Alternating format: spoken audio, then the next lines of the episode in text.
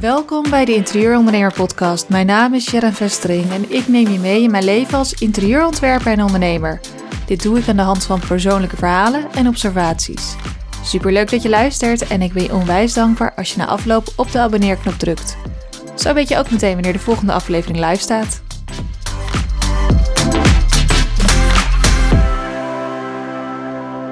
Hoi, hoi, hoi, daar ben ik weer. Leuk dat je weer luistert. Uh, podcast nummer 4. Die gaat over hoe ik mijn allereerste klant verloor. Het is eigenlijk een beetje een triestig verhaal. En uh, ja, het is ook een beetje een dingetje. ga ik nu al vertellen. Ik ben nog helemaal niet zo lang bezig. Over de niet-succesverhalen. maar ik moet zeggen, het was, het, ja, het was een beetje een domper. En ik had echt zoiets van. Uh, het is een leerzame ervaring. En daarom denk ik juist dat het nu weer leuk is om daarover te vertellen. Maar eerst, hoe was deze week voor mij? Ik heb deze week natuurlijk mijn podcast gelanceerd. En ja, ik zat daar best wel vol met spanning van tevoren. Ik heb maandag heb ik als een, uh, ja, een soort van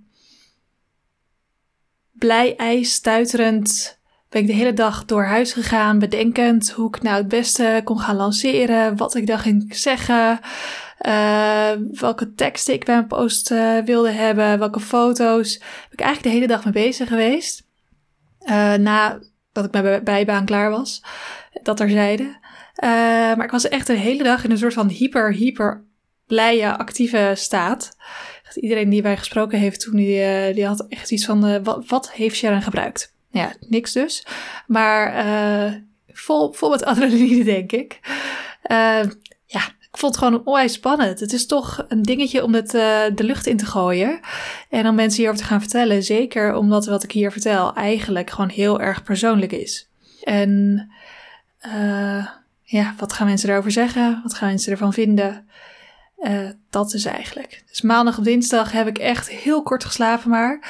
Ik was echt super ja, zenuwachtig is een groot woord, maar gewoon enthousiast. En gewoon blij dat het eindelijk dan in de lucht ging. Omdat ik er al vanaf december uh, in mijn hoofd mee bezig ben geweest. Want toen is het idee ontstaan. En nu een week of zes geleden dacht ik echt van oké, nu ga ik doorpakken. Ik ga me echt uh, verdiepen in de materie en zorgen dat die podcast er gaat komen.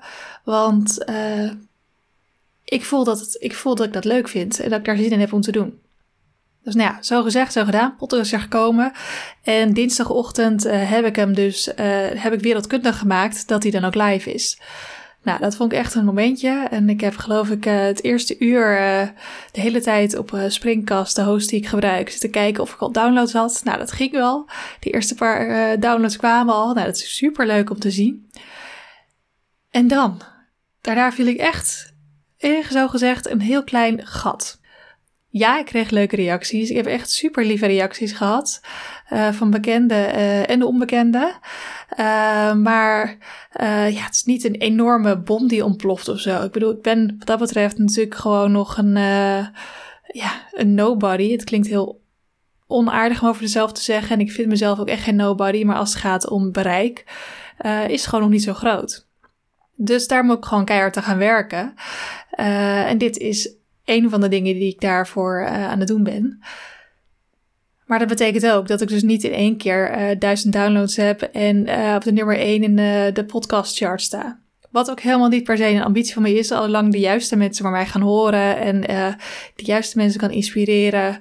En uh, hopelijk ook gewoon mensen hiermee kan overtuigen om met mij te gaan werken.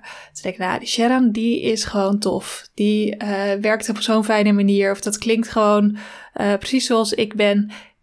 Haar vertrouw ik mijn huis toe of mijn zaak of mijn, uh, weet ik veel, mijn hotellobby of ik sta op voor allerlei soorten projecten. Maar dat is uiteindelijk natuurlijk gewoon het doel van mijn podcast. Ik kan zeggen dat het alleen maar uh, liefdewerk op papier is, maar dat, dat, uiteindelijk is dat het niet. Dus uh, ja, hectische week. Heel erg veel uh, emoties. Heel erg blij. En daarna gewoon nog steeds heel erg blij. Maar gewoon wat, wat gedempter. Maar ook gewoon vooral heel moe, denk ik. Ik ben nog steeds een beetje moe. Uh, op zich ging ik vannacht heb ik heerlijk geslapen tot uh, nou, kwart over vijf toen vanmorgen mijn zoon uh, me kwam wekken omdat hij niet helemaal lekker was, zei hij. Je hoort er ook bij, maar ik had ja, twee uurtjes langer die ik nog had kunnen slapen wel graag gehad. Dus ik ben nog steeds een beetje moe. Maar dat is eigenlijk niet belangrijk, want ik heb ook alweer wat te vertellen vandaag. En dat gaat dus over mijn eerste klant. En uh, nou, dit verhaal begint in eind september. Ik was toen nog uh, bezig met het einde van het coaching traject bij Frank Boon. En we hadden een afsluitweekend in Barcelona. En ja, ik had toen in dat weekend had ik nog op LinkedIn en Instagram weer een poster uitgegooid. Met heel veel moeite en pijn heb ik toen weer iets gepost. En op die post op LinkedIn had ik een reactie gekregen, een persoonlijke reactie uh, van een dame die toevallig net op zoek was naar een interieurontwerper, stylist. Zij uh, had net een huis gekocht uh, waar ze begin december in zou gaan trekken na een lange relatie eh, uit elkaar gegaan. Of een huwelijk geloof ik, twee kindjes uit elkaar. Eindelijk, eindelijk tijd voor zichzelf. En ik ga haar naam natuurlijk helemaal niet noemen in dit verhaal, maar dat doet er ook verder niet toe. Um, en had eigenlijk, eigenlijk zoiets van: dit is, dit is mijn tijd. Ik ga het nu ook goed doen. Ik ga eindelijk een huis in kunnen richten naar mijn smaak. Uh, ik heb alleen eigenlijk geen idee wat die smaak is en waar ik moet beginnen. Dus help mij. En dat was een soort van toevalstreffer dat zij op dat moment ja, mij dus voorbij zag komen uh, op LinkedIn en uh, mij gecontact heeft. Uh, waar ik natuurlijk weer ontzettend blij mee was. Ik denk, nou, hup, ik heb eindelijk weer iets gepost op LinkedIn, uh, verteld waar ik mee bezig ben. En hup, de eerste klant staat al op mijn stoep. Dus ik was helemaal in de gloria. En uh, nou, heb natuurlijk gepoogd haar naar binnen te harken. ik denk, dit, dit ga ik, lijkt me een superleuke opdracht, gaan we doen. Dus begin oktober uh, voor het eerst afgesproken. En met afgesproken zeg ik uh, uh, telefonisch kennis gemaakt. Dit was nog vol in lockdown tijd. Dus ja, zij was ook een beetje voorzichtig. Was, zat er niet per se op te wachten om mij in haar huis uit te nodigen. En ik niet wetende hoe lang alles nog zou gaan duren wat betreft lockdowns, beperkingen, weet ik veel wat. Had op dat moment mezelf ook voorgenomen van ik start mijn business volledig online. Dus in principe nog niet bij mensen thuis langs gaan. Uh, gewoon op basis van uh, goed video- en fotomateriaal. Uh, kan ik ook een goede inschatting maken met een goede plattegrond, met goede maatvoeringen erbij. Van hoe zo'n woning eruit ziet, van hoe een ruimte eruit ziet. En kan ik ook gewoon een goed advies geven. Dus met dat idee ben ik deze opdracht eigenlijk ingegaan. En het eerste gesprek was echt super leuk, super, ja, super klik. Ja, we hadden best wel wat gemene delers. Ze kon onwijs leuk vertellen over wat ze allemaal leuk vond. Maar eigenlijk kwam er ook al heel snel uit dat ze, omdat ze zoveel leuk vond, dat ze het ook heel erg moeilijk vond om, um, ja, om daar de keuzes in te maken. En om te bepalen hoe ze dat dan ging combineren. Of welke stijl ze in welke ruimte zou toepassen. Want ze wilde mij zowel voor de woonkamer als haar eigen slaapkamer inschakelen. Uh, en daar had ze ja, hele ideeën bij. Voor de, slaapkamer wilden ze echt aan dat hotel chic. Uh, met hele moody donkere kleuren. En maar echt all over donkere kleuren. Uh, heel erg, uh, weet je, dat ze denken zachte stoffen. Dus velvet, velours. maar ook satijnen. Heel rijk, luxueus, hotel chic gevoel wilden ze in haar slaapkamer. Daar kwamen we al eigenlijk in het eerste gesprek uh, met een paar vragen, een beetje doorvragen op wat ze nou mooi vindt en welk gevoel ze wilde hebben in haar slaapkamer. Kwamen we daar al heel snel op uit. Maar de woonkamer vond ze wat lastiger. En daar, uh, ja, daar hebben we echt wel wat meer onderzoek moeten doen. Dus daar bij haar, uh, ja, het pad wat ik altijd met mijn klant behandel. Uh, eerst dus een Pinterest-board laten maken. Ik heb een, een, een speciaal bord voor mijn klanten waarin ik ongeveer nou, ergens tussen de 80 en de 100 foto's heb zitten. Uh, sfeerbeelden, stijlbeelden, van alles en nog wat. Waarin ik dan die ik aan mijn klant geef om daar doorheen te gaan en weer uit te zoeken van welke van deze beelden spreken jou aan. Ik doe het expres op die manier, omdat uh, ja, het is best wel heel veel werk om gewoon zomaar op Pinterest te gaan zoeken naar uh, ja, wat je mooi vindt. Het is namelijk zoveel. En het is ook best lastig om dan uh, te zorgen dat je alles, uh, alle dingen die je mooi vindt, ook echt gaat zien. Uh, en ik heb natuurlijk gewoon wat meer tijd daarvoor genomen om dat bord te maken. En gezorgd dat daar van alle ja, beetje de meest gangbare stijlen gewoon meerdere voorbeelden en versies in zitten. Zodat je daar eigenlijk ehm, vrij makkelijk uit kan filteren wat je nou mooi vindt, zonder dat je zelf uren en uren daarmee bezig bent. Ehm, als je natuurlijk dat het zelfs leuk vindt om te doen, er zijn genoeg mensen die wel gewoon voor de lol Pinterest sportjes maken, is natuurlijk alleen maar mooi voor mij. Maar dit is voor mij, uh, voor de klanten die ja, daar gewoon wat minder tijd, zin, lol in hebben, uh, is dat klantinspiratiebord ideaal. Ja, goed, dat is ook de weg die ik met haar ingeslagen was. En uh, uiteindelijk zijn we samen gekomen uh, tot een heel mooi moodboard. Waarin ik uh, uiteindelijk nog een mooi moodboard van gemaakt heb. Kleuren bijgevonden heb. En nou, daar was ze eigenlijk heel erg blij mee. Daar hebben we een tussentijdse meeting voor gehad. Een Zoom-meeting waarin ik dingen met haar gedeeld heb, dingen met haar besproken heb, uh, ideeën gespuit heb over hoe ik dingen nou voor me zag vanuit dat moodboard. Ook voor de slaapkamer. Ik had echt een onwijs gave... ja, zat een slaapkamer waarbij een doorbraak ooit gemaakt was door de vorige bewoners tussen twee kamertjes, waardoor de kamer vergroot was. En de, ja, het was het eigenlijk net niet helemaal. Het was een grote kamer, maar die had ook een beetje gekke vorm gekregen. En het, het stuk wat er dus bijgekomen was, was dan het kledinggedeelte. Maar het had helemaal niet chics. Het waren, lompe kasten, uh, niks moois aan, die totaal niet in het sfeertje pasten. Dus ik denk, nou ja, ze wilden niet per se nieuwe kasten meteen. Uh, maar ik denk, we kunnen wel een mooie room divider gaan maken. Om te zorgen dat die kasten weggewerkt zijn. En dat die gewoon, dat het meer een soort walk-in closet wordt dan uh, ja, de open ruimte waar je tegen die kasten aankijkt. En een mooie room divider waar dan een tv in weggewerkt wordt. En een uh, elektrisch haartje voor de romantiek. Het was echt, uh, ik had een superleuk plan. Maar ik heb dus toen ook al heel veel met haar gedeeld. Gewoon, ja, uitgesproken wat ik allemaal in mijn hoofd had. En er is op zich niks mis mee. Maar goed, luister verder. Dan hoor je waar het hier misging in het verhaal. want wat was het geval? Zij ging dus begin december verhuizen. Eind november kreeg zij de sleutel. En eind november was dus ook, zover ik wist, de deadline voor het opleveren van het interieurplan.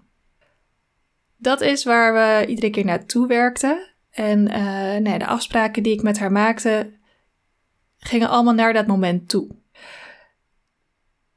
Nou ja, ik denk dat je me ergens misschien al voelt aankomen, maar uh, op een gegeven moment, begin november, werd ze al een beetje zenuwachtiger. Uh, toen hadden we net de bespreking gehad omtrent haar stijl en haar moodboard. Dus ik wist net welke kant we opgingen. en moest dus gaan werken aan het uiteindelijke plan. Nou, daar ben ik uh, natuurlijk meteen mee aan de slag gegaan, want ik wist dat eind van de maand opgeleverd moest worden. En uh, zij was dus mijn eerste klant, dus het was voor mij ook echt een beetje zoeken naar uh, in welke vormen ik alles ging gieten. gewoon überhaupt alles, weet je, als, alles wat je voor de eerste keer doet, kost gewoon wat meer tijd. Dus het kostte me best wel wat tijd en moeite om dit te doen. Ik was toen net niet meer in loondienst bij Karl Lagerveld, maar daar had ik wel nog wat dingen af te ronden. Uh, maar ja, het was gewoon een beetje rommelige tijd. En ik was dus echt een beetje zoekende nog naar hoe ik dingen ging presenteren en dat soort dingen. Dus daar uh, verlies ik een hoop tijd op. Dus ik zat heel erg te rotzooien met, met, met de layouts uh, van, van de presentaties. welke lettertype ik zou gebruiken. Ik had op dat moment nog geen huisstijl. Maar ik wilde natuurlijk ook wel dat het er een beetje representatief en professioneel uit zou komen te zien. Dus ehm, ja, dat plan toen heeft me echt, denk wel, tien keer zoveel tijd gekost uh, als dat een plan menu kost. Uh, dus dat meenemende in uh, dit hele verhaal, duurt het allemaal een beetje langer dan wat je zou kunnen verwachten. Maar ik moet wel zeggen dat zo en zo klanten vaak denken dat het maken van zo'n plan niet zoveel tijd kost. En dat is natuurlijk gewoon ja, misvatting. Want als je bedenkt hoeveel tijd het kost om uh, alle juiste meubels te zoeken, om alles mooi op papier te krijgen.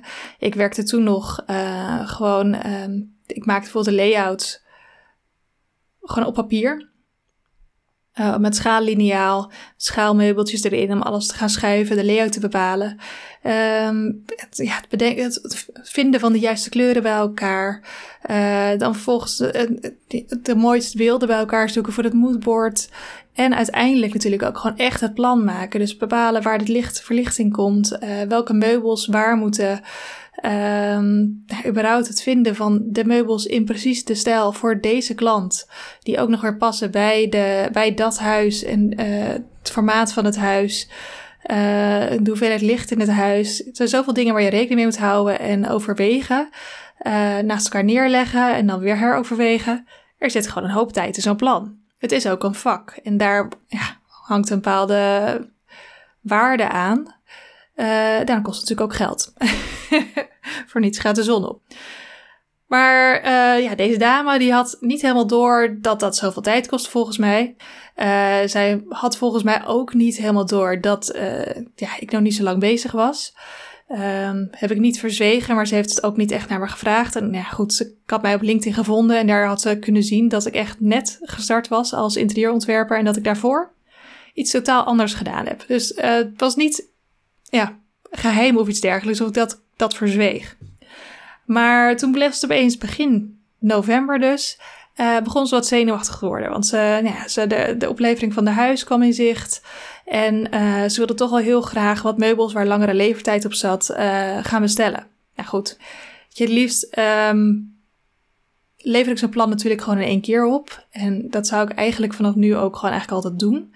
Maar ik heb toen tegen haar gezegd van, joh, ik weet nu al wel, deze, de, ja, deze en deze bank wil ik jou voorstellen. En een bed in dit, die en die stijl. Dus die had ik al naar haar toegestuurd. Kon ze mee aan de slag. Was ze helemaal blij mee. Zegt, oh, dat is fijn. Uh, pak van mijn hart. Uh, weet ik in ieder geval dat die, dat ik straks op een bank kan gaan zitten en dat dat bed onderweg is. Dus ik nog steeds in de veronderstelling dat ik op de goede weg met haar was en uh, dat ik een tevreden klant zou gaan krijgen. Um, week later vroeg ze weer ik was en of ik uh, misschien uh, of het me zou lukken om het eind van die week uiterlijk op te leveren. En toen had ik haar gestuurd van joh, ik weet niet precies hoe, uh, of het me gaat lukken, maar ik ga het in ieder geval proberen klaar te hebben voor het eind van de week. Um, ja, en we hadden al eerder besproken dat mijn werkwijze inhoudt ook op het moment dat ik zo'n plan klaar heb, dan maken we weer een afspraak om de oplevering te gaan doen. Nou goed, einde van de week, plan is klaar, maar uh, ik wil dus met haar een afspraak gaan maken om die oplevering te doen, de begin van de week daarna. Dus ik zei, ik had volgens mij dinsdag na het weekend voorgesteld.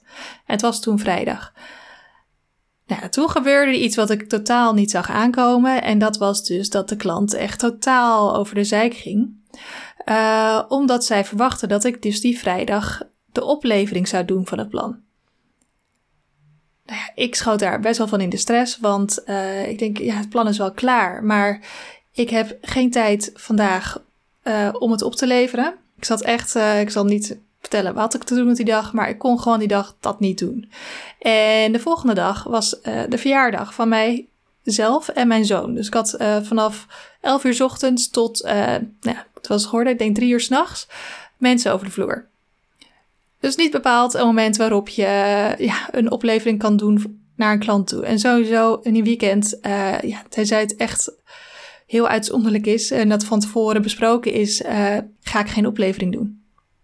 Dus dat, uh, dat was, dat was ja, een heel vervelende situatie waar ik geprobeerd heb om haar te overtuigen dat ik denk, ja, waar komt daar ineens deze stress vandaan? Dus eerst geprobeerd daarachter te komen.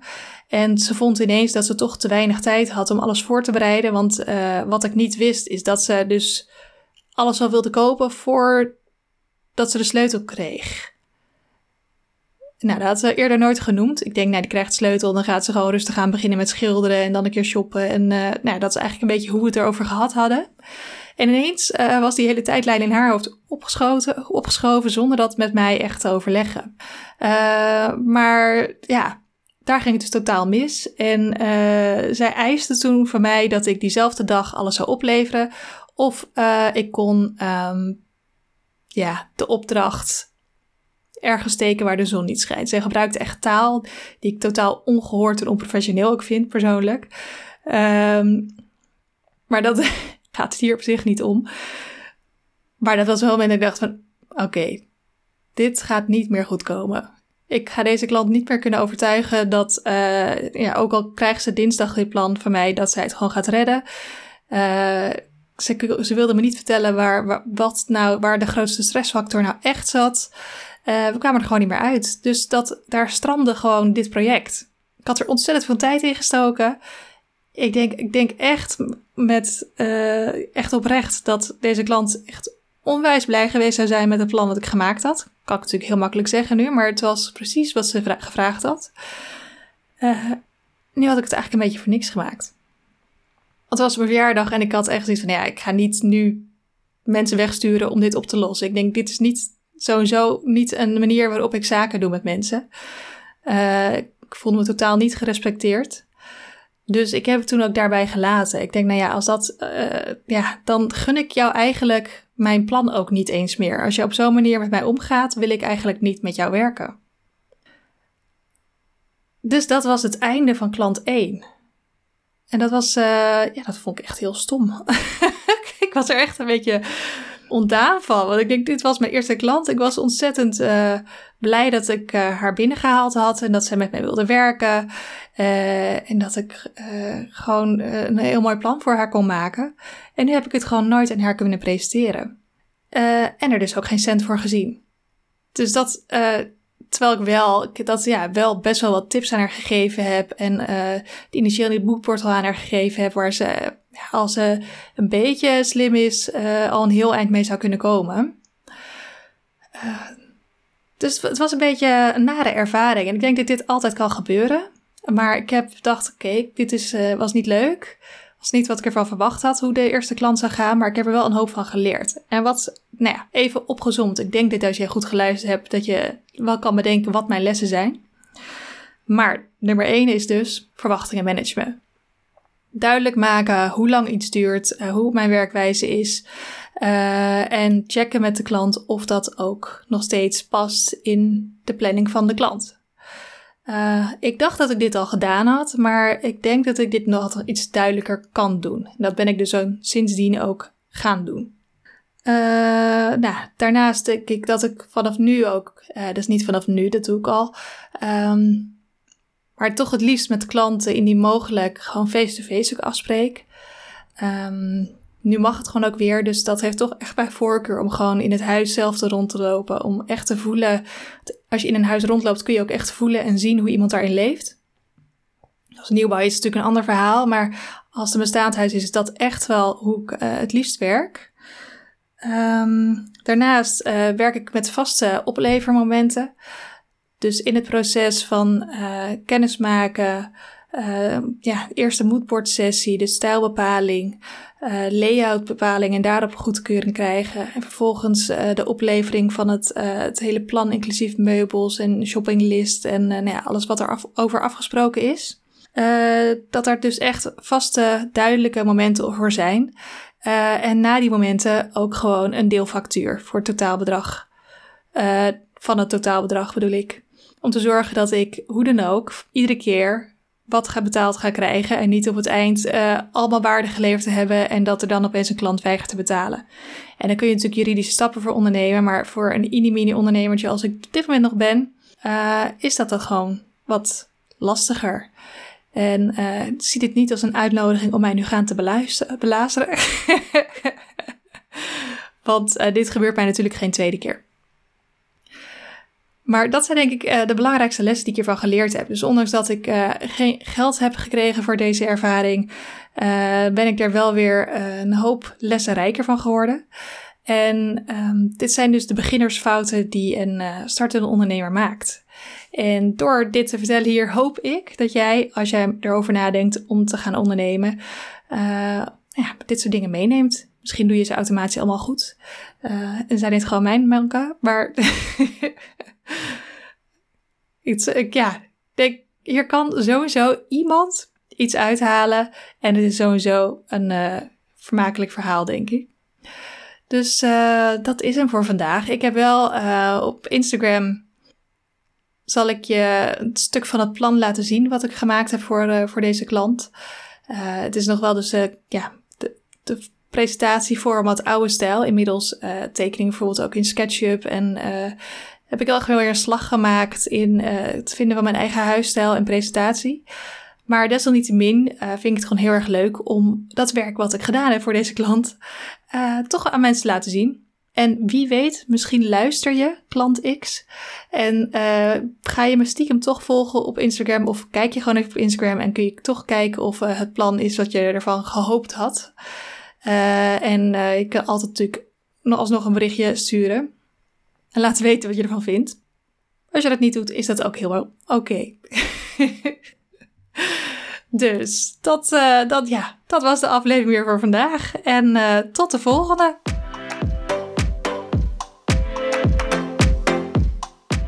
Dankjewel dat je tot het einde gebleven bent. Superleuk dat je me gevonden hebt. Ik vind het onwijs tof om in contact te komen met mijn luisteraars en te horen wat je van mijn podcast vindt. Ook sta ik open voor suggesties voor podcastonderwerpen.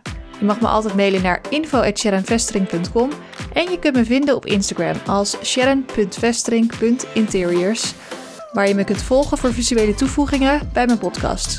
Daarnaast zou je me ontzettend helpen als je je abonneert op de podcast, zodat je ook zeker weet dat je geen aflevering zult missen. En het helpt mij stijgen in de ranking, waardoor de kans groter wordt dat anderen mij ook zullen vinden. Mocht je niet willen abonneren, laat dan even een review achter. Dit kan op verschillende manieren, afhankelijk van welke app je gebruikt om naar me te luisteren. En ook dit helpt mij om mijn bereik te vergroten. Dus mocht je deze podcast leuk vinden, uit die waardering dan. Mijn dank is groot. En tot slot wens ik je een hele fijne dag en tot de volgende keer.